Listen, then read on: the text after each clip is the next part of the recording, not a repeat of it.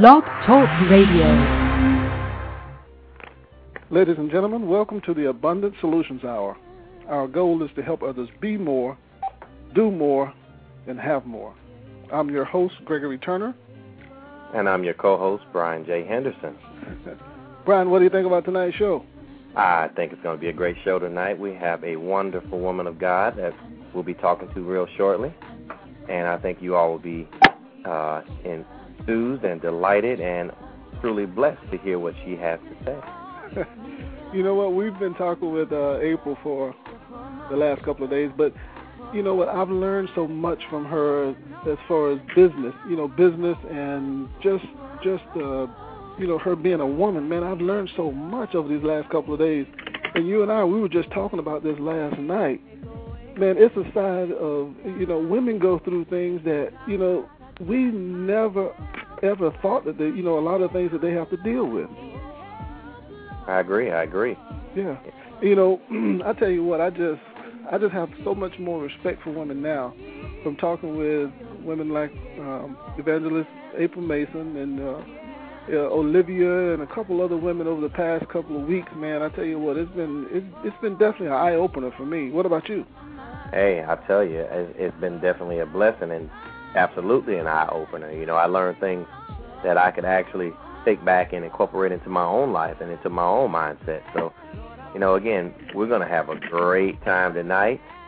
And you know, if you if you want to call in, you want to talk to April or talk to us, call-in number is seven one eight five zero eight ninety six hundred. That's seven one eight five zero eight ninety six hundred. You know what, Brian? I think tonight, you know, a healing is going to take place tonight for a lot of people because you know April is transparent. She she she will open up and tell you a lot about her past. And tonight's topic is all things are possible. You know, once you hear April, you will definitely say all things are possible. And you know, no matter where you are in your life right now, you don't have to stay there. You don't have to stay where you are.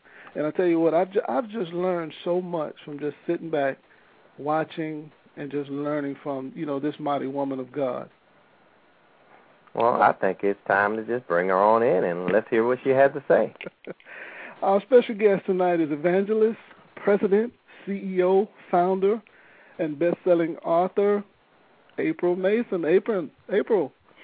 Y'all got me blushing and everything over here with all that good stuff.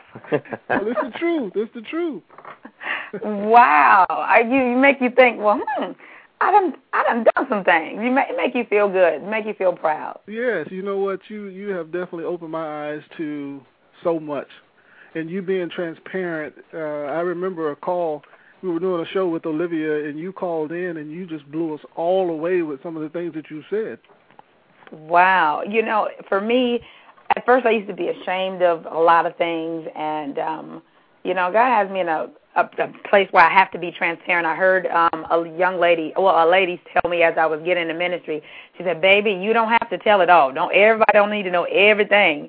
But that's not what God told me. That's right. You know, and it's like that's you know one of the things that's going on in the body of Christ. Folks ain't saying nothing. You yeah. know, and we're looking at these people like everything is going great in their lives, so they look happy, they're smiling, hallelujah, and speaking in tongues and all that great stuff but they live in hell. It's a completely double um double lifestyle. Yes, it is. And it's the exact same thing as being double minded. And James clearly speaks about being double minded. Oh yeah. Yeah. so April, you know, looking at your life as a child and looking at you know, looking at where you are right now, did you ever think that all things were possible or did you ever think that, you know what, where I am right now, my life can't get any better? Well, you know, um, I'm the oldest of six and I always said I was a guinea pig child. um, because you know they experiment on the first one, and then I grew up very religious, very traditional. Ain't no wearing no pants, and you wear you know red fingernail polish. You were Jezebel. I mean, I was just you know I was crazy in the brain, you know. And to be honest with you, as a child, no, I I wouldn't think that I would be here. I, I wouldn't think that I would be here. But there was a there was a place in me that always would never die to let me know that I was going to be something big, something special. Even though I went through everything I went through, I was more one of those what you would call a self motivator. I could put on some music. Um, you know, I don't know. I, I forgot the name. I, I don't know if their name is Whitehead or that song "Ain't No Stopping Us Now." Mm-hmm. I don't. That, I would put that on real quick. and you know, I would dance around and I get motivated. But uh, India.Arie has a song on her latest CD, and it talks about how you're smiling and excited and motivated and everything enthusiastic during the day, but soon as nighttime set, you're in tears. Wow. And that was pretty much was me. You know, I put the face on, I put it all on for everybody, and but I came home and it was like, you know, will things ever change? April, you say you grew up in a, and you said it was like ultra religious. right. Can you give us a little more insight on what you mean about ultra religious? I mean, some folks who are would say that they're not ultra religious; they're just they don't think they ultra right. religious is what that is. what that what I mean by that is some folks I, I would say they they're so holier than thou. I grew up where you know I thought being impoverished showed that you and that you were suffering showed that you were closer to Jesus. I thought shopping at the secondhand store or um like I said couldn't wear I couldn't wear pants to the 10th 11th grade. Um I couldn't, you know, do a lot of things and it affected me in you know in my schooling cuz I went to school. I'm from California and I went to school and everybody was I was already an outcast from I felt like from junior high, actually from from ever since I can remember. I I, I remember for every year, every I would say every level from elementary, junior high, and high school being an outcast all the time. It was always, you know, me or someone was always picking on me. And um I grew up to where I was I didn't have a relationship with God. Um, even though I grew up in the church, you would assume that I did. But what happened was and what still happens is a lot of us we really don't have a relationship with God. What we have is um we we've been taught heaven or hell and you're so scared to go to hell, you just say, "Okay, I love Jesus," but you really don't have an understanding of who He is. I used to think you could merit, you know, your blessings. I'd be like, "All right, Lord, I know that boy over there. He is he is fine. God, you, God, I'm tr- I'm I'm really trying not to lust, but He keep calling, and I'm trying not to go there. So my thing was not I didn't go there because, um, okay, God loved me more than anything in this world. I didn't go there because I didn't want my car the next day to go out, or I didn't want something bad to happen to me, is what I thought. And not realizing that just like I have children, yeah, my kids do stuff. And do I get on them? Yeah, I get on them, but not all the time. All the time. Well, if you look at God as more of a father, as a parent, a parent don't like to chastise you. A parent knows that you're going to do wrong things. But their ultimate goal in life is like, oh yeah, I'm gonna get on her. I can't wait till she do something. I'm just itching to get that. And I actually, um, not too long ago, realized that because I had to completely be deprogrammed that um, and know that who God was, um, who Jesus is for myself, not because it was forced on me. I'm my being in church and your uncles are apostles, your aunts are prophetess, your mom's over the youth department. You didn't have a choice. If you didn't go to school, if you didn't go to church on Sunday, don't ask to go nowhere. It wasn't happening. You can't do Jesus, you can't do nothing else. so wow. it was like we had to go and um I think but you know what I thank God, you know, for that though. I got to see a lot of different things. I grew up in more deliverance ministries. I you know, used to see demons getting cast out of folks when I was, you know, my kids age, 11, 9, 10, 11, 12 years old. Um so I I appreciate um you know what I saw and and the things that you know I seen. But the thing is, they had us fasting. On the other hand, I'm seven and eight. They talking about breaking yokes, so we fasting three days and three nights. And I'm like, okay, y'all must be talking about egg yolks because I don't know why we just ain't eating for three days. And I'm seven, you know, or I'm or I'm nine in elementary. So I think I can't really blame them because that's how, what they know. That's what they knew. That's what they grew up with. And I honestly can say my mom has done it. You know, since then she was under you know a ministry and she did a complete you know, 180.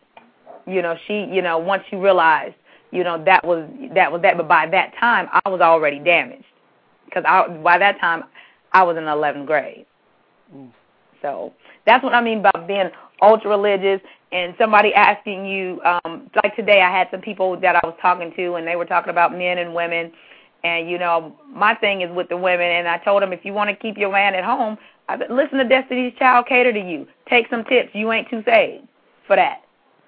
Hmm. And you know, I got some responses like, "Oh my God, I can't believe you said that. You listen to Destiny's Child? Yeah, I listen to Destiny's Child. I listen to Jodeci and, and anybody else that I I know that I can handle. Everybody can't handle that.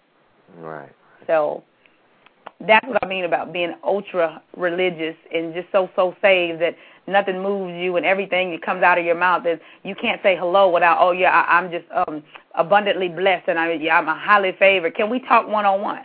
Sometimes you have to. I tell people um when I'm going through things and when I have people that I look up to when they I tell them don't tell me to pray about it. I need an answer right now. You know, you can when I believe a lot of times, you know, you pray about things, but sometimes you need some help. You need somebody there to say, "Look, sis, you wrong. This is what needs to happen, and this is how you, you know, turn around and do the right thing."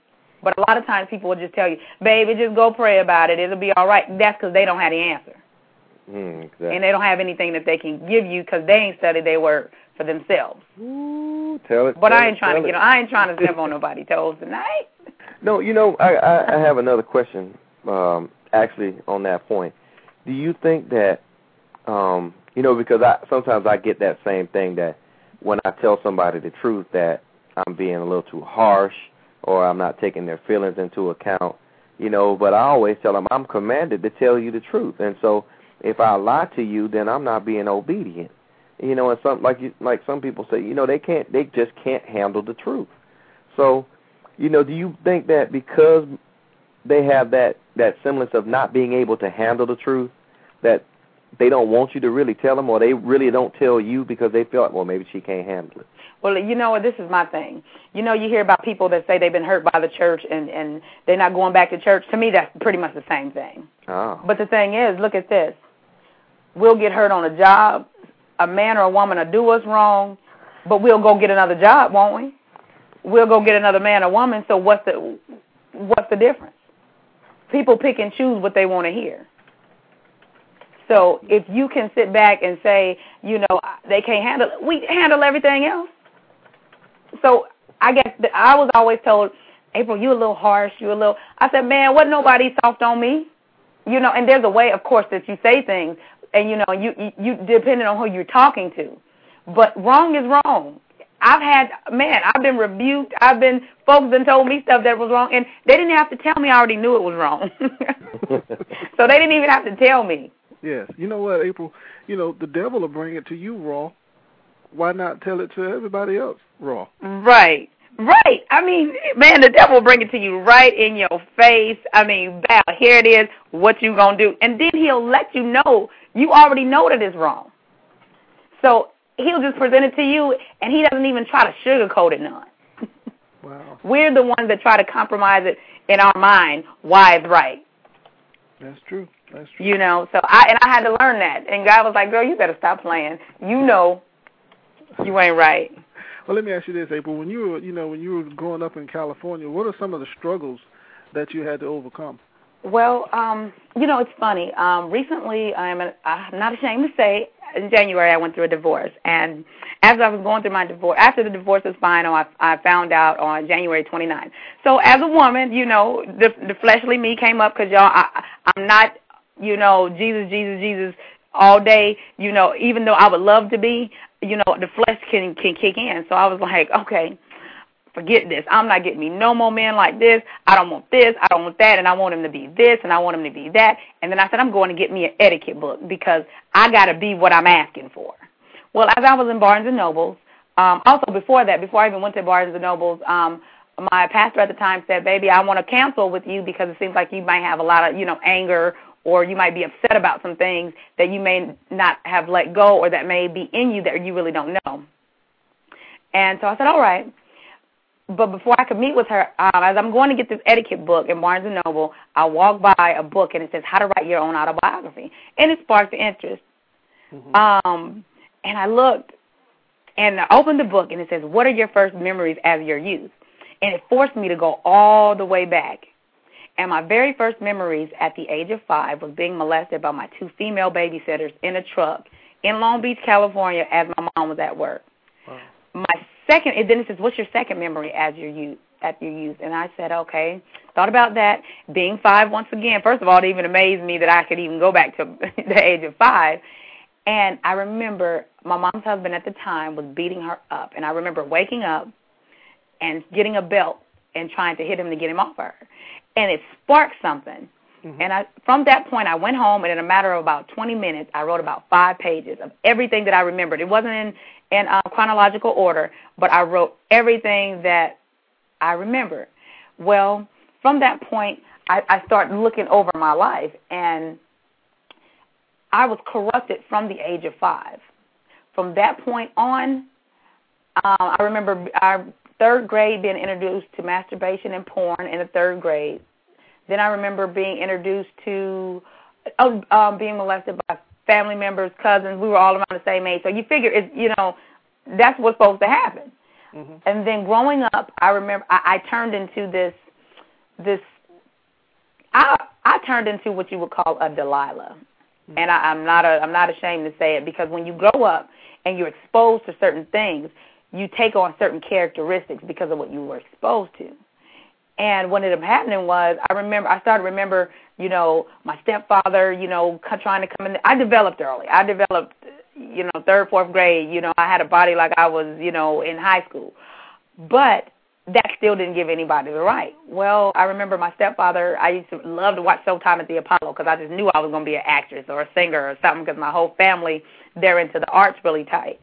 And he used to try to come in and touch on me, you know, as a kid this was probably junior high, maybe early high school, and I used to remember tucking up under the covers real tight. And every time he would come in, you know, I would kind of move around and, and you know to make him think I was getting up, and then he would he would leave. And then I remember meeting my biological father at the age of 16, and we met the first time, and he was cool. Um, and then the second time I met him, you know, um, he made me take off all my clothes and he he said, "Well, I'm not sure if you actually my daughter, you know." So he wanted he wanted to experiment. Well, this happened on, on more than one occasion. So I dealt with this um, from the age of five all the way up to the age of 16, 17 years old, and it it was kind of on and off. But I, I remember, you know, meeting a, a young lady, and just so happened she knew uh, she was a cousin of mine on my um, father's side, and she says um, I don't know how he came up, but she said, "Oh, you don't know about that side, do you?" And I said, "No." I said, "I really didn't know him." And she says, "Well, you know, the men in their family believe that they're supposed to have sex with the women before anybody else do outside of family." And I hit the floor. You know, I'm like, "What?" Yes, I said, "This got to be, you got to be joking." And um, they had tried something with her as well. Well, all that stuff made me into this woman um, one of my cousins said, April, you should have been our ninth brother because I started treating men like men treated women. And I tell you, your girl used to break the baddest brothers down because it was, I, you're not going to do this to me. I, it won't happen. Right. And I'll never forget, you know, one guy back home, all of the women loved him. I mean, when I tell you all the women loved him, he had so many women to the point to where he was eligible bachelor, great job, great car, nice house, real sweet, charming, just a little suave kind of guy. And one day I remember him being at my home and we were talking and he was just acting like he was all that and then some. And I told him, sweetheart, you were only here um, for correct, curricular acti- extracurricular activity. Be here by eight, be gone by twelve. And he looked like, how could you? I'm like, he said, well, are you going out? And I said, yeah. And he's like, well, when are you coming back? I said, I'll be home around midnight or a little later. And I said, but if I want to see you, I'll let you know. And it was just that type of attitude. Mm-hmm. Um, all my, you know, all the majority of my um, early 20s, even to my mid to mid 20s, I was just like ruthless, and it all stemmed from being corrupted, started being corrupted at the age of five. But the whole thing is, what God revealed to me was, I used to say, God, why do these men get attached to me? You know, even though I could take them and ball them up like little paper and throw them away. And what He revealed to me was so powerful that I it blew my mind. Mm-hmm. And He says, you know how God can take your your mess and turn around and use it for His good. Everything that I did, I created that Delilah atmosphere, and I believe that every every wife needs to have some Delilah in her meaning Delilah created a safe place for Samson. She created a place where she wasn't nagging him. She wasn't, you know, hooping and hollering and, and you know, not keeping her hair combed, keeping herself together. She wasn't doing all that. But she created a place for him to be able to reveal his innermost secrets. And it, it blew my mind. And I'm like, okay, God, I, I got you. So everything that I did, I was actually learning a lesson. Yes. And but it was just so much, you know, that I had no idea, you know, that I would be like I said where I am now. Because I, it, for me, it was just like, man, I would run through brothers like, and not necessarily meaning sex, because just run through them just because I could. Yes. Just because it was it was extracurricular activity for me. It was something to do, and it was one of those things where you know once I had you in my hand, you know, okay, I'm gonna drop you like a hot potato before you can drop me. Yeah. There was no feeling involved. It was like okay, next, you know. And then there, my mom's like, you're constantly changing yourself, and and, and all this was I was so numb to love and numb to affection. I was numb to it. It was like, man, this is a game. I'm going to kick it. We're going to the club, and that and that's it. And I used to tell my girls, I said, watch what I do tonight. And I used to do some of the craziest stuff and just act like it, you know, it wasn't anything. Yes. But it got crazy because um I remember one time the guy, uh, one guy that I really liked, and I was we were dating, and um he wanted sex, and I I didn't feel like it, and he took it because that's what he wanted to do, and you know it would, and he the the way he looked at me, you know, was like you gonna give it to me regardless. You gave it to me before, and he held me down and did what he wanted to do, and and kind of as he was getting up, walking out out of the house, he looked at me with this little disgust look, like, try it again. And that point, I got shook. Wow. and, you know, I got shook, and you know, God had been dealing with me, you know, with soul ties. A lot of times we wonder as women and even men, but why we act the way we do you don't realize that everybody that you've been encountered, even have sex with, their spirits and stuff are inside you. That's right. You know, and you're sitting here. I'll never forget this one particular um person that um I had a strong soul tie with. He used to tell me how depressed he was and how things that he was going through. And all of a sudden, um, I remember I was laid out on the floor for like 10 days, 7 to 10 days. I didn't eat. I lost about 10, 12 pounds. And I was on the floor rolling around. I'm like, God, what is going on? I've never felt this type of bondage before. And that's what it was. And I was like, wow, you know, this, they wasn't playing. This is some for real showing off stuff.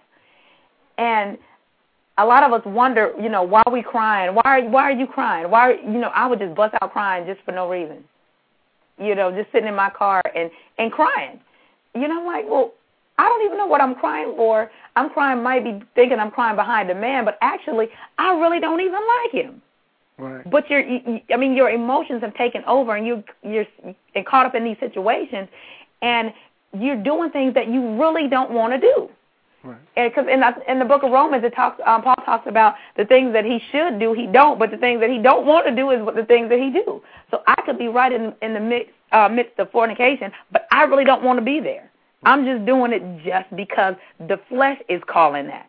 I really don't want that in the mind. And you know what? And that's happening a lot.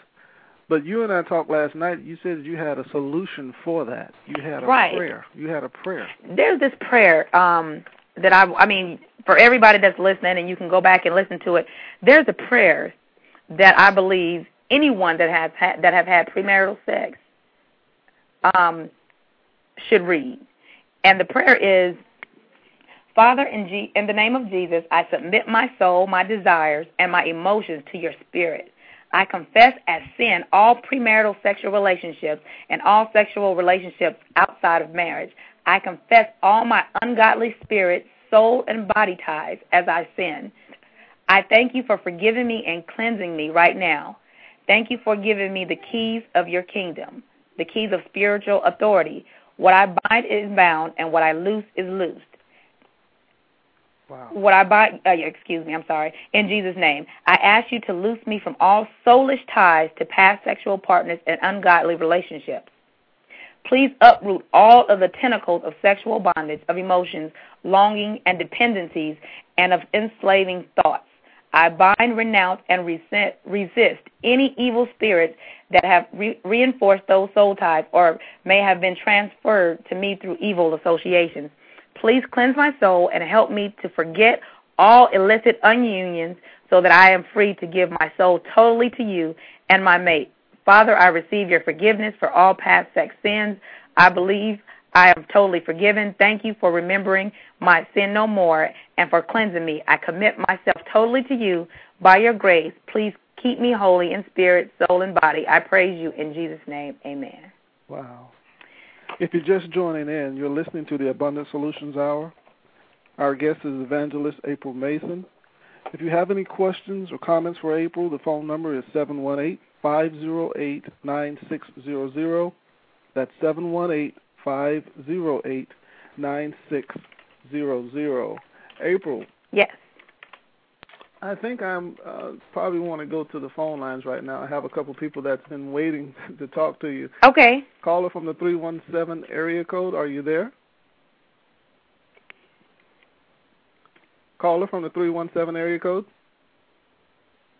Can you hear me? Yes, yes. Go ahead. Oh, I'm sorry. um, um, hi, I talked to you yesterday. My name is Nikki Richardson. Hey, Nikki, how hey, are you? How are you? And uh, I have a similar testimony, and uh, mine's as far as I was. I didn't grow up in church, and I was molested from when I was nine to twelve by my uh, brother and sister's father, and that led me down another way. It was like a reverse of hers. Uh, it led me to be more submissive to men and let men do as they please with me. Right. And it also led me to drugs, alcohol. I had my daughter when I was 16. I had my son when I was 20. Um, it led me to perverse. I had sex with women before. Um, all type of bondage. I hated myself. I hate to look at myself and all type of uh, insecurities. When me and my husband we first got together, I was in so much bondage and so insecure that I was basically sabotaging our relationship because I felt it was too good to be true. How could somebody love me out of all the things that I've done, out of all the men that I slept with, out of all the drugs that I had done, out of all everything that everybody put me through. I was in relationships, the type of relationships where I worked and the men sat at home because I felt I couldn't do any better.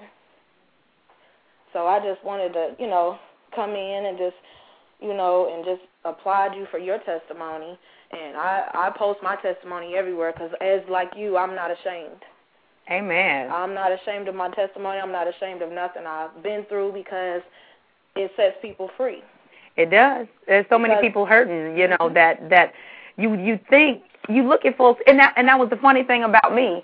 Um, and I had to ask God why people at all that I went through. People would always see every time I go somewhere. People would say, "Oh, they my my nickname that I've been given is uh Baby Oprah all the time. They're like, I don't know, it's just Baby Oprah. Okay. And they would see the outside all the time. And that, not knowing that I am just dying, you know, on the inside. Yeah, the yeah, of course, the Mac makeup is right, the hair is done, the nails is done, the shoes and suit and briefcase is off the chain. But I am inside. just sitting here like, okay, you know, and you hear the it's to the it was to the point to where compliments didn't move me anymore. Mm. I don't care how pretty they I, I they told me I was that didn't move me no more. It's like, all right, what you want? Okay, I'm cute. Now what? I can tell myself I'm cute. What do you want? And sometimes brothers, they was like, brothers don't um ain't trying to get nothing from you. They was looking like, hold on, sis, I was just trying to tell you, you you, you look nice today. And I'm immediately like, what you want? Because it didn't move me no more. Let me ask you and uh, April. Let me ask you and Nikki a question. With all the things that happened in your life, did it make you harden your heart any? Yes. Oh yes. Yes. I was very bitter, very angry, and my mother said when I grew up, when I was growing up, when I was a baby, I I was just so sweet, and I would say hi tree, bye tree. I spoke to everything, everything that God created. I spoke to hi sun, hi moon, everything. And then just when when that happened to me, it just turned me all around. Wow. Just that Yeah, quick, right. Just It- by being molested, he you know he would molest me, and then he would fight my mom. You know, he was on drugs and alcohol, and all those years I thought my mom knew, but in reality she really didn't. And so I had resentment towards my mother. You know, I had resentment towards my sister because that was his child, and I hated her. You know, because of him. there were times, you know, I ran away. You know, I was I slept with anybody who said I was pretty. Uh, see, and and that happens. You know, I was a runaway as well too. I mean, I was, and my my mom, you know, didn't know. But the thing is, it was so funny. As I was going through the healing process, I told um my parent, and and you know, I I I think that there was there's some family secrets there that maybe um they're not talking about. But the response was, um we got into an argument, and um she she said I told her you didn't protect me. This is that's what's wrong with me because we never we didn't get work close and she said protect you from what? And I said um and I told her you know I was molested by this one that and the other and the thing is the response was oh it's my fault because you didn't tell me and then I get I got the um you were wearing the low cut shirts and skirts. Mm-hmm. Why the heck you think I was wearing? Why first of all why would you allow me to uh wear them? All right. So, you know, that was the response I got. And then it was so funny when things started coming out. I got, a cousin called me and she told me some stuff. You know, and I was like, wow, you know, some stuff to where, you know, her brothers used to sell her. You know, she would wake up and we're all we're all junior high, maybe seventh grade. Um and she was telling me how her brother, you know, might have wanted he was like a year or two older than us. He might have wanted a radio from one of his little friends and she would wake up and somebody would be performing oral sex on her because he didn't sold her to get a radio. You know what? With all of this bad, the bad things that happened to the both of you, now when you look back over your life and you look at your future, I can ask you this question. Are all things possible at this point? Oh man, all things please. Now you know it's so funny, and I was going to get to how I ended even ended up um, even getting to the point to where I wanted to change. And, and my my motto is when you change your thoughts, you change your life.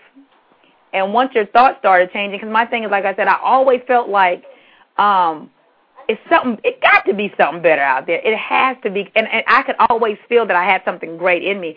Just didn't know, you know, how to bring it out and and how it was going to come out and what I would um, end up doing. And one day, um, I don't know if I we didn't get to you know me. I had kids. I had by the time I was 23, I had um, three kids. Um, and I raised them. When I was 23, my kids were five, three, and not even one years old. Now they're 13, 11, and nine. They're my little babies. And I remember I was going through. I had gotten a job before I had even gotten to the workforce. My mind was, okay, I have these kids, and I refuse to be a doggone statistic. I used to see success on success on television for me was I saw a woman, her hair was done, she looked successful, she was smiling, her makeup was right, everything was in place, and I said, I want to be like that. Didn't know how I was going to be like that or why or what kind of line of work I would get into. Um, and I just kept saying, that's what I want to be. So that's what I took on. Wow. And from that point on, when I and, and I'm not ashamed to say this as well, I used to be, but because of where I am now, I I'm not even moved.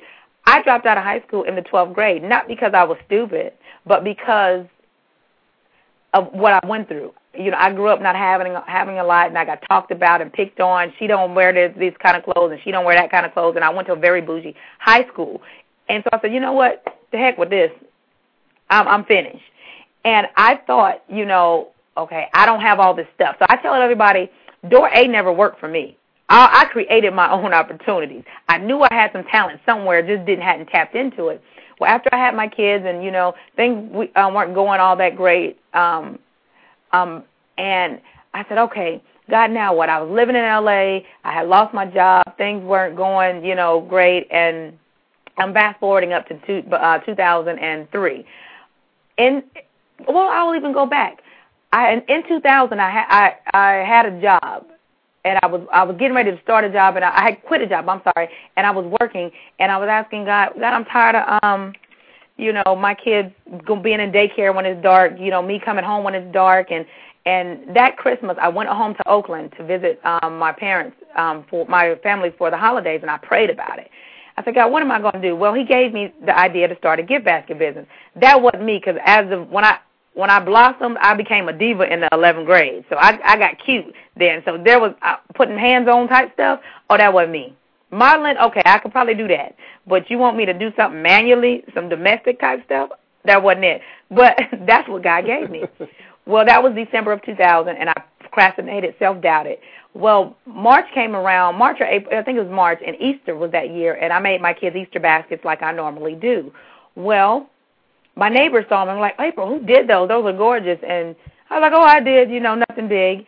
And I made like $200 that Easter just making Easter baskets for the kids in the neighborhood. Um, well, that sparked me um, to start a gift basket business. I took $50 from a welfare check and started my gift basket business.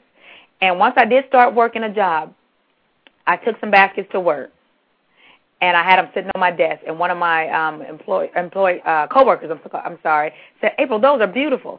And I said, "Oh, thank you. You know, this is what I do." And she says, "I want to order two baskets." I'm like, and I was excited. So I charged the basket she wanted. I charged her ninety-five dollars, and that was for both of them. Well, she wrote me a check for one hundred and twenty-five. And I said, okay. And that same day she came back, she said, um, I need two more by Monday. And this was Friday. So I said, okay, yeah, she paid 125 I'll charge her 125 She wrote me a check for $150. And she looked at me and said, Stop underselling yourself. She said, You do beautiful work. She said, You can go to the local grocery store and pay a $100 for something that's filled with a lot of paper. And what you're doing is a 100% better than that. So in a matter of one day, I made $275 in one day.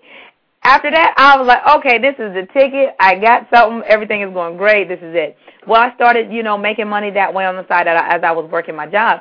But thing, I lost that particular job, and things started going crazy. And it's so funny. You never know who's going to be a blessing to you. I had met a guy on the internet back in 2000, and we were still friends. Um, he never dated, never tried to talk to each other or um, anything like that. And I was going through. I had lost that job in 2003, and I talked to him um, out of the clear blue. We hadn't um, talked to one another in about six months. Um, and she says, and he says, April, what's going on? And I told him, you know, things weren't going right and I had lost my job. Um, and he says, well, you, okay. And he leaves it at that. The next morning, I get a phone call. And the way that God deals with me, he deals with me, you know, in twos. And that things were going so bad, I had it ended up going to a shelter.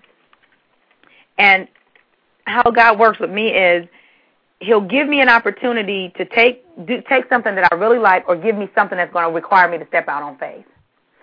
And as I was in the shelter, a job opened up in the county as a commercial credit manager, and I knew I would get the job because that's my background. But the same day that I saw that, my friend called me back and said, "Well, you know what? I know we never met. I know you know things are going bad, but I have an empty house out there in Georgia that you and the kids can go live in, and you can stay there until you find. You don't have to pay rent until you find a job.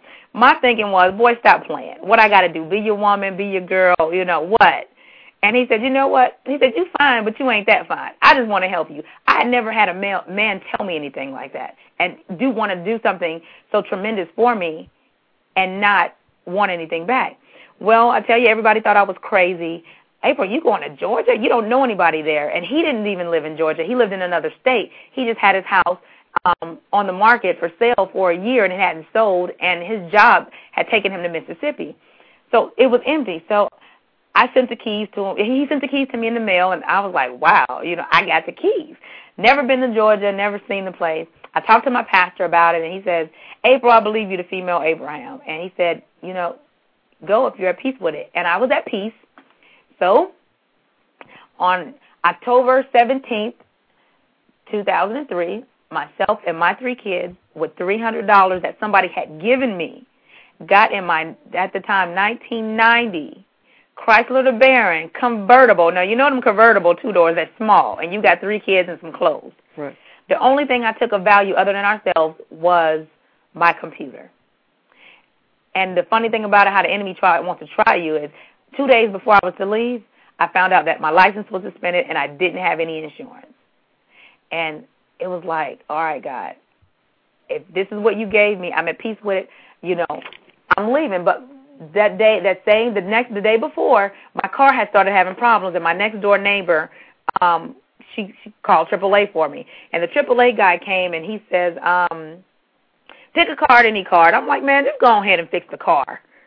And he said, just pick a card, you know, any any card. So I picked um a card and I and I looked at the card and I'm thinking, you know, they're playing cards and you know, we were taught, you know, you go to hell if you know you play play the cards. But it was so funny. I looked at the card and it said, I can do all things through Christ which strengthens me. Mm. And that was confirmation and he was just so excited and it, it was almost like he was an angel because he immediately after I turned around and the car was fixed, I turned around and he was gone. I I, I couldn't I didn't even hear the car the tow truck start and him leave. And I was like, God, that might have been an angel right there. So I got in the car at 7 a.m. on the 17th of October, and my children and I, with no license, no insurance, not knowing if there's a car, I mean, excuse me, a house there, we were gone. And I said, regardless of if there's a house there or not, I'm still going to make it happen in Georgia. I got here, and when God blesses you, He blesses you in abundance. I'm driving. It's like two o'clock in the morning. Now we didn't have money to stay in hotels, so we stayed at rest stops.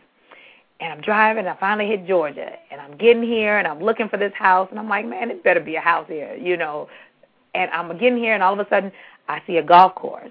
Now in California, if you're living on a golf golf course, you're paying over five hundred, six hundred thousand dollars for your home. And I see the golf course, and I see these beautiful fairway. I see a deer cross the road, and it's very quiet. I tell you, when I pulled up to the house, beautiful home, I said, well, before I wake the kids up, I'm going to go in, and I'm going to see if the key works. Open the door, put the key in, unlock the door, and all I saw was vaulted ceilings with beautiful chandeliers. The house was only two years old.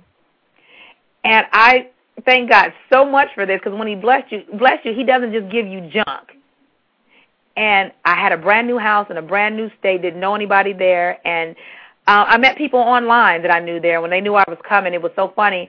Um, one young man, he says, April, you my girl, and I, I love talking to you. He brought over pots and pans and and couches and all kind of stuff. Another young lady I met, she was there. April, I'm just so happy you here. You made it. I couldn't even believe that you came. And you, it was funny as she was a Jehovah Witness, but it had nothing. But our friendship had was not based on our on religion, right. and we were so tight. She called and checked on me two or three times a day. So with that, um, fast forwarding, um, things went well. Everything went great when I moved to Georgia. December 2004, I opened up my first gift basket retail store. Then I opened up another company um, which helps business owners establish credit through the business without using personal credit and that was triggered because a girl came into my life telling me about it, but I'm not realizing this is my background, this is what I do. So she came in my life for two weeks just to trigger something, and my business has been successful ever since. Wow. April, we have another caller from, uh, I think, from uh, from the Atlanta area. Mm-hmm. 770. Caller, are you there? Caller, are you there? 770? I guess they must have hung up. We have someone from. We have another caller that's holding on on the four seven eight area code. But before I do that, let me give out the number to the rest of the listeners out there. The call-in number is seven one eight five zero eight nine six zero zero. That's seven one eight five zero eight nine six zero zero. Caller from the four seven eight area code. Are you there? Caller, are you there? Yes. Yes. Yes. Hi. Hi. Hi. April's listening. Um, you said you moved out um on faith to come way to Georgia. Um, and I was just inspired by that because um God is leading me to make some um make a move and you're not knowing all the details and not knowing how it's going to work out, but I'm just inspired to hear you say you just moved out on what God, what that inner man was telling you and in the process of you moving out you was blessed. So um that that really inspired me tonight to hear that because sometimes you want to know how it's going to happen. You don't have the means and you don't know nobody there and you got small kids how it all going to fall in place. But um just by you just moving out on what God say you know move he will make the way. Right and, and to be honest with to be honest with you the three hundred dollars i had the guy that I got the house from, I was supposed to leave that that Saturday, and he's like, April, what happened? And I said, the person that was supposed to bring me didn't come, and they owed me money, and they couldn't, you know, they didn't show up. So he says, well, how much money do you think you need? And I said, well, about three hundred dollars. He said, all right, I'm going to the Western Union, and I'm gonna wire it to you. So I came on straight face April was broke. when I got here, I had fifty dollars to my name when I got here, and three kids to feed. When I got here, so everything had just you know lined up. You have to stop. Uh, people have to stop self um, self doubt. When self doubt kick in, that is just a trick of the enemy. Because I would sit there and think, well, maybe I'm not good enough. Maybe I can't do this, and maybe I can't do that. It works for everybody else. And I even went to say this Jesus stuff don't work for me you know, because I'm seeing everybody else blessed, and it just don't seem to work for me. It didn't work for me because I didn't have, allow it to work for me, and it also didn't work for me because I didn't have a true relationship with God. I had that traditional stuff, let's fast and pray, but I could never seem to complete the fast because I'm fasting out of ritual. I'm praying out of ritual. I'm not doing it because of my relationship with God, and that's first and foremost. We hear messages about reaching for our destiny, and actually, that's that's um the name of my ministry, Reaching for My Destiny Ministries. But we we talk about destiny and, and you know and, and prosperity and it's your time. Man, we got to get past this other stuff first. I would hear those messages, but it's like I'm I'm in turmoil on the inside. I'm sitting here, and it was so funny when you get in wrong relationships and you know they're wrong, and you really don't want to be a part of them. It's this longing thing that comes on. Like all of a sudden, some days it would be like, man, I can't seem to get him out of my head. I wake up with him on my mind. He's he's here. I mean, it, this it was just, and I knew it was wrong, and it's like this this longing, this this um overtaking, and you know in your mind is wrong, but there's something inside of you that won't let it go because yet there's a soul tie there, and he's wanting you just as um. So when his wants, him wanting you, you are feeling that. The effect it, it's like it's almost like um you know something off Star Wars or something. You know that, that those beams that you know you see the beams and they're pull, pulling and pulling, pushing and pulling. It's the exact same thing. So once we get past all that first, clean up the garbage. Yes, we come to God as we are, and He'll do the rest. But if you're not discipled correctly, you can forget about it because you're teaching money, money, money, and you're wondering why people aren't getting blessed and people aren't getting uh, being prosperous in their health and in their life and in their finances, and that's because they ain't swept up under the, the door first. They haven't went to the root of things. I had to go all the way back to the root, and as you guys hear me say, I started this at the beginning of January. Only thing that only thing that uh, that triggered this was after my divorce, and I saw that book. If I would not have saw that book, I would not have had the the uh, to open up and, and do everything you know that God has had me to do. And with that, you know, it was told to me, prophesied to me two years ago that I would write a book. Well, I wrote two books: How to Start a Gift Basket Business and How to Build Business Credit. Those weren't the books that it was talking about. Um, the book will be finished before the summer is out, and hopefully, if everything God says the same, it'll be um, published and um, you'll be able to purchase it by October. And I'm like, God, the people have to know this. And the title of the book is, you know, and I know the Christian community gonna might get upset, but the title of the book is "Am I a Nasty Girl?" And I got God gave me that because that's what I thought. Because of everything that I went through, starting from the age of five, made me to believe that all I had was a pretty face and my sexuality. That's all I was working with. So that's what I used to get what I wanted. And God's like, no, baby, that, that I didn't just make you for that. You got a whole bunch of other stuff, you know, that don't even require or anything like that. And I took it and I said, all right, God, I accept the assignment. I accept it, and I've I've had some backlash about it, but nobody has a heaven or hell to put you in. So you do what God tell you to do, and make sure you're hearing from Him. And the only way you can hear from Him is if you know who He is, not traditionally or religiously. You have to know who He is and have a relationship with Him. And it's to the point to where you know um, I teach some of the women, y'all want husbands, but you won't even get up before you pray and get dressed for your father. Get dressed. If God is your father and your husband, you get up and get cute for him first, and then you go pray. Don't try to, you know, you want all this stuff and you want him to give you some stuff and you wondering why these relationships ain't working. You're not even honoring him yet. You're not even submitting to him yet. So I said, all right, God, look, hold on. I said, I'm to pray today. I'm, I'm gonna get pray. Let me go get cute. Let me go, you know, put my clothes on, comb my hair like if I was doing for my husband. Like actually, what I used to do, I used to get up before he went to work, and I used to get. I used to make sure I was the finest thing he seen when he left the house, and the finest thing when he came home. Just because I'm not married no more, that doesn't change. Cause change because God is my father and my husband now. So you know, and I can go into you know deeper into that, but that's a whole nother that's a whole nother baby right there, a whole nother baby. but we have to have real relationships. And a friend of mine told me great advice was she says, April, forget about everything you learned as far as about God and Jesus coming up as a kid and growing up. She said, forget about it. Forget, act like you don't know anything, and start reading your Bible from Genesis, and get an understanding for yourself. And when I did that, I mean, I saw some stuff that I was like, hold on, they told me I couldn't wear pants.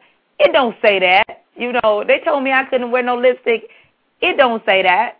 You know, so you have to start learn, learning for yourself. People have been in church 15, 20, you know, years and still going on what the preacher say.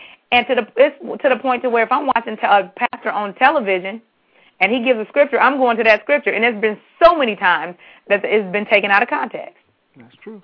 And you're sitting there like, okay, you hear one thing, but tell me the scripture before that and let me know the scripture after that, what you're reading. Because I need to get understanding. And once we start knowing um, God for ourselves, I mean, we'll be so much better off. But I tell all my ladies out there, regardless of what you've been through, if I can do it, and I was a bad mama jamma doing what I wanted to do, you definitely, I mean, can do it. And like tonight, I've only touched the surface, you know, of what I've done and the things, you know, that I've been, I've been through. And I, you know, I have I've been through the physical abuse by my kid's father to the point to where you wouldn't even even have recognized my face. We used to fight like that. Raped, yes. Molested, yes. Abused, yes. Um, un- misguided, unloved. I've been through all that. And if I can do it, through God. Anybody can do it. And I did it with three kids. And to this day, my my kids, like I said, are 13, 11, and 9. And they love their mom to death. They think I am just the best thing walking, but even when I didn't believe that. So, like I said before, as soon as you change your mind, that's the sooner your life will change. As soon as you start seeing seeing seeing yourself in a better position. As soon as I saw that successful woman on television with her hair pretty and and looking like she's about something, that's when I took that on and say, well, if she can do it, what makes her better than me? And I took that on. And I said, all right, well, let me start wearing my hair like this. Let me start looking the part, looking like what I wanted to look like. I didn't want to be treated a certain way, so I didn't look the way look that way. And from that point on, I tell you, I don't get hit on by thugs. I don't get hit on by jokers that's trying to just, you know, hey, shout it. You know, I don't get that in the least bit because I changed my mind. And once you do that, I mean, the sky's the limit. Well, tell them, April. Tell them about the the time you went and um, you you actually have speaking engagements at colleges, and I think you were right. on some panel or some board with right. really prominent people. Right. And, you know, it was so funny. Um, here in Atlanta, I'm one of the entrepreneur speakers at one of the um, colleges here, and it was funny how they they heard about me because I was in the Atlanta uh, newspaper. They did a story on me when I opened up my gift basket business, and I told them how it happened and you know welfare check and all that. And so the one of the professors contacted me, and um it was funny, you know, I told her, well, I don't have no high school diploma, so, you know, look. But I, she said, but that doesn't matter, you're successful. So I went in and I tell always tell the students, I said, it's it amazes me how I'm here talking to you about being successful when I didn't even succeed at getting my high school diploma. And I said, I'm not I said I'm not bashing education because I you know, honestly, I wish I would have finished. One guy, he says, "Well, if you made $60,000 that year um at your gift basket business, what you need a high school diploma for? He, he said most folks trying to, you know, get that, and you did it, you know, with something, you know, creatively from your mind, using your mind. And I said, you know what, you're right. I said, but that's a self thing. You know, sometimes we want to do things for ourselves. And then that same, um, I think right after that, um, DFACS is a, a large um, children and family services here in Atlanta, and I got a phone call from them wanting me to be on their panel for their um, their youth conference. And I was on one on the panel with one of the Atlanta Falcons, and then there was a guy that played basketball um, for the start. It started with a W, Wolverines or somebody. Then there was a uh, black lady that owned um, several. She owned six Wendy's here in Atlanta, and I was on the panel. And I was just like, they got a little me, you know, on the panel. And the enemy tried to kick in, y'all, and say, who are you to be up here with these people? You know, you you haven't su- succeeded like they have. And it's so funny when I got up to talk. Uh, one lady came up after after I finished and said, "Let me know when you preach your first sermon." And then I tell you no lie. After that, all of the young girls and the women that were there, they came up to me crying and hugging me hugs and saying, "I've been through that. I've been through this. I've been through that." And my mom is there, and and I just can't believe, you know, you know, you're doing it. You don't have to have come from, you know, being with a silver spoon in your mouth. You can make, you know, your own opportunities. And I'm just one that I create my own opportunities. When I sleep, y'all, I got I get ideas in my sleep, and I'll be wanting to start a new business tomorrow, because you have to use what you got. Use search out and find out what you have a passion for. Normally, things you have a passion for, you'll do, um, even if you didn't get paid to do them. Find out how to make uh, income, a living at doing that. Because corporate America was ain't for me. I couldn't be micromanaged by nobody anymore because God given me the ability to tap into the gifts and talents that He's given me, and my just my gift just happened to be the gift of gab. I can talk, and I'm He gives me creative ideas. And I said, well, okay, if Oprah get paid to talk, Dr. Phil get paid to talk, and all these other little stupid little uh, shows that we we come on. Um, what's his name? Um, oh God, Jerry Springer. Why can't I? Am I not, you know, where they are and then some? you know, what what makes me different? You know, why can't I? So that's the attitude that I have. I feel like I can do anything and have anything that I want to have. So, April, if someone wanted to get in touch with you for speaking engagements or seminars or anything, how would they get in touch with you? Um, you can visit the web at um, aprilemason.com or you can email me at reaching the number four my destiny at mail.com. And for all my MySpaces out there, um, I am Woman of Wonders on MySpace. Okay. What do, what do you have coming up? I know you have uh, something going on in Virginia. Yes, with my girl Olivia. Olivia, I know you listening, girl. Uh, we have a conference coming up called Learn How to Work It and Still Stay Virtuous, and that's August 3rd. If you have not registered, get out there and register. There are going to be so much information and resources at this event, and you cannot miss it. If you're in the Virginia area, if even if you're not in the Virginia area, you know, try to make your way out um, and make it to this conference because Olivia, she has something for you, and all of the other speakers, you know, have something for you. We have a young, a young lady that used to be a prostitute, prostitute. Now she's a, a pastor, if I'm not mistaken. Yes. That's going to be there. Yes, and, I saw that. Yes. Um, for more information on that, go to Olivia's website, Olivia, um, and her last name is spelled S T I T H dot com, and um, slash God is my lover. So Olivia S T I T H dot com slash God is my lover and register because this is going to be a hot event. And then we have a conference coming here to the Atlanta area in October, and it's going to be hot. It's going to be smoking. Um, it's called Broken but Not Bound. And when I tell you, we have a line of speakers as well as um, gospel artists that are going to perform and it's just going to shake the whole nation. We got to get in order. We got we got to get to where God has us to be, but in order to get there, we got to clean. We got to let some stuff go, and a lot of times we can't let stuff go because we don't know we we're holding on to it. Yes, yes. You know what? For all the people that are listening out there right now, you know, we thought we had some bad things that happen in our lives, and after listening to you, and you know, wearing your shoes just for tonight, just for an hour all things are possible. Exactly. To him that believe, you got to believe it though. If you don't believe it, nobody else is going to believe it for you.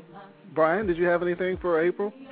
No, I'm just basking in the glow right now. I'm, I'm just so encouraged by, you know, about her testimony, and you know, I, I can tell you that God has some great things for you to do, you know, that nobody else can do but you. So when when He tells you what to do, do it well. I, amen. I told God the other day, thank you for entrusting me with this baby. This this is this is a big big baby to carry, and it, it's a big thing to do, and it's the big thing to go out and start talking about homosexuality and and and molestation and all that stuff that you know folks go through. But somebody got to do it and be, keep it real and not just tap on it a little bit and then move on until we let's collect the offering. Yeah, that's so true. you know. Once again, this has been the Abundant Solutions Hour. We thank you for listening and the callers. We thank you so much, and we pray that tonight is uh, the beginning of a new life for you. You've heard April tell you her story. I know we all have our own stories and our own things that we have to deal with. But with that, please be encouraged and please know that all things are possible if you believe. With that being said, April, we thank you. We thank you so much for coming on. Thank you for having me on. I I had a great time with you guys. Thanks a lot.